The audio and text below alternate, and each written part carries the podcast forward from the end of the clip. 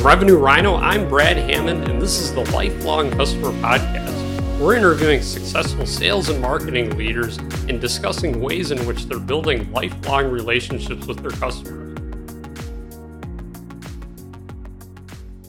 Welcome to the Lifelong Customer Podcast. I'm your host, Brad Hammond, and today I have Rebecca from Verb. Rebecca, it's really nice to have you on. Yeah, thanks for having me. Absolutely. So let's hop in. Tell me a bit about yourself, who you are, what you're doing, and a bit about Verb. Yeah. So my name is Rebecca Weizenecker. I am the head of sales at Verb. My background is in scaling revenue teams at tech companies during these high growth phases. And I recently joined the Verb team. Verb is an L&D platform we help L&D teams stand up and run leadership development programs like manager training. And we do this through a combination of technology and strategic support. So we have a configurable platform that has off the shelf content and learning pathways that are ready to go. But we'll also work with our clients to help them plan, launch, design programs on the platform and really tailor the learner's experience to align with their unique company needs. So we really consider ourselves an extension of a company's L&D team so our clients can have effective training at scale. Very cool. Let's talk about sales. You're in sales in this space. What are maybe some key challenges that you've been facing? What, you know, what are some opportunities you've seen and love just a lay of land of what sales looks like in this space. Yeah, it's interesting. I think some of the main challenges we run into in the L&D space is oftentimes the L&D leader is mm. not usually the sole economic buyer at a company. They are usually navigating a lot of different stakeholders with strong opinions about what they want to buy and they're often pragmatist buyers so the product needs to be really proven with lots of evidence of its effectiveness. So it can be harder for, I think, an early stage company to go to market in this space.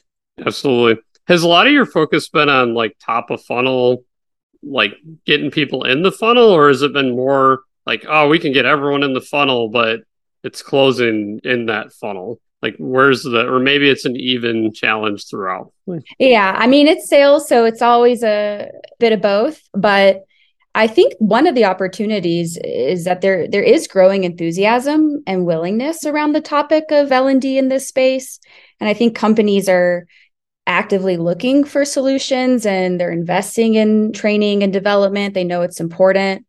So I think there's the interest that's out there. Now if you're getting in front of the right people and having those conversations, that's separate from just creating that demand but in in general we've been focused on top of the funnel and then ways we can move clients through the sales process and i think that is something that is a little bit unique in this space and i touched on it is there are a lot of stakeholders involved so oftentimes we'll have to do like several demos customized decks hop on additional calls help with business cases yeah it can be a little bit more of an extensive sales process on the L&D Absolutely. Space. Yeah, it sounds like a lot of folks involved and all that. And as mm-hmm. we head into next year, are there any specific tweaks you guys are making or things you're excited about when it comes to strategy? Yeah. So we have done a few things over this past year that have been pretty effective for us. One is we launched something called the fast track, and hmm. basically, this is just where we reduce the minimum contract term from 12 months to three months with auto renewal. Nice. And this really, yeah, it really allows our prospect to get started, prove value quickly without having to make a long commitment. And it requires you know, typically fewer stakeholders to sign off in the company. So that's one thing we've been doing. Exciting stuff. Very cool. Let's dive into kind of what it takes to succeed in sales. So, are there any like key skill sets, experiences, background that you think is like important when it comes to success in this space of sales? Yeah, I think it's important for sales leaders at early stage companies to be a player coach and lead mm. by example. I really try to stay close to the voice of the client, stay involved in the day to day of the sales reps, have deals I'm working on, run demos, listen to calls, and just be close and involved in the sales process. I think that's important. Absolutely. And what's your approach to being that player coach and managing the team? And is there any advice you'd have for other sales leaders out there that are maybe in this similar space and growing it out, early stage startup? Yeah. I think one thing is I mean, when we talked about it, like just having your own pipeline, doing some prospecting, making sure that you're actively spending an hour a day selling, and that'll help you be a better leader and empathize more with your team. The other thing I'm big on, especially as the team is small and we're trying to scale quickly, is giving people on my team autonomy and encouraging them to try new things, innovate on the sales process.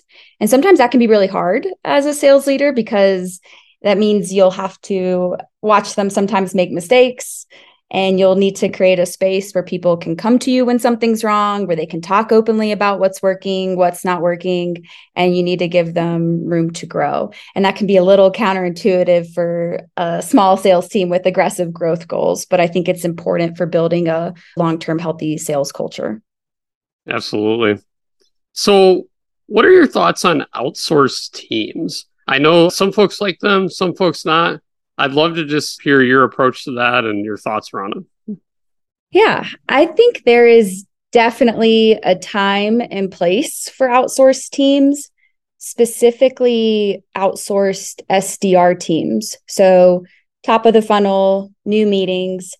If you have product market fit, you know your ideal clients, you know their pain points, you know the value props of your product that speak to them.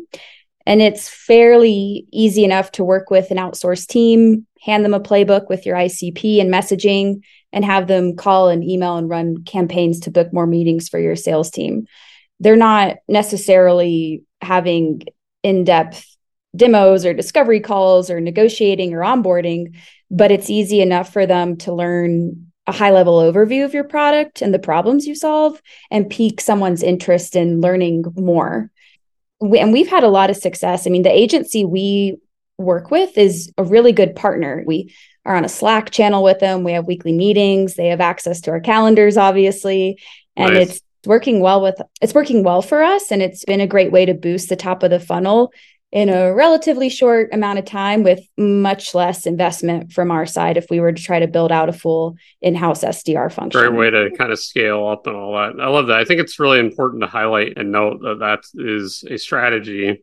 You know, as other sales leaders are out there thinking about their strategy, if you need to scale up and get a lot of folks out there connecting to folks in the market, nothing. Yeah, and that's the other nice thing about working with an agency is that you can turn it on and off as needed, mm, right? Yeah. And plan accordingly and supplement your your hiring with that and scale it up or down, which is nice because you'll Absolutely. have a little bit of flexibility with it. Yeah. Yeah. And how do you stay organized? I know you mentioned like CRM being single source of truth. How does that work from a standpoint of like them and you? And does everyone have access to all the same data then? What does that look like? With the SDR, outsource SDR firm? outsource firm, you guys, and then maybe like you guys as they get further down the funnel.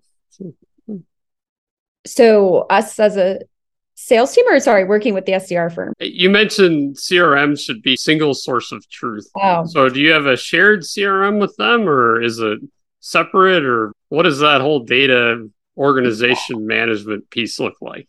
So they have a dashboard and they we export our CRM data into their dashboard. And so we at least have a shared kind of common language on where things are at in the funnel and how things are progressing. And then we can give them feedback about what wasn't a good fit and why, and what was a good fit and why. And then they can double down on what's working. Nice. I love it. So, what are the key pain points in this industry that you guys are solving and how are you addressing these?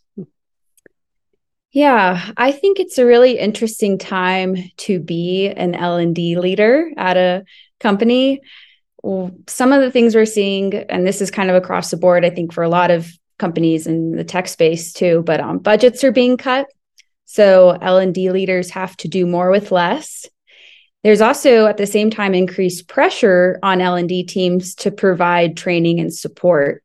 I think a lot of companies post pandemic and great resignation are seeing upskilling as a retention and people strategy. And so now there's a lot of energy around this and emphasis on people development. But at the same time, you'll see one or two people at an L&D department that are in charge with this task for companies of a couple thousand people. Wow. So yeah. And then the other thing that can be a challenge for the L&D is L&D buyer is they need something that will work for them today. Oftentimes they need to stand something up pretty quickly and get results quickly and, and show ROI quickly, but they also need something that they can build on and that's going to be mm. flexible and grow with them as conditions improve in the next few years. They want to know can this product scale with us when we start hiring again? Can this product evolve to support multiple types of L&D programs and not just one thing? So the buyer doesn't have time to shop for a new solution every 6 or 12 months. So they want something that can evolve with them. Absolutely. Well, Rebecca, it's been amazing to have you on. Thanks so much for joining the podcast and sharing all your wisdom and insights here. Yeah. Thanks, Brad. I appreciate it. Absolutely.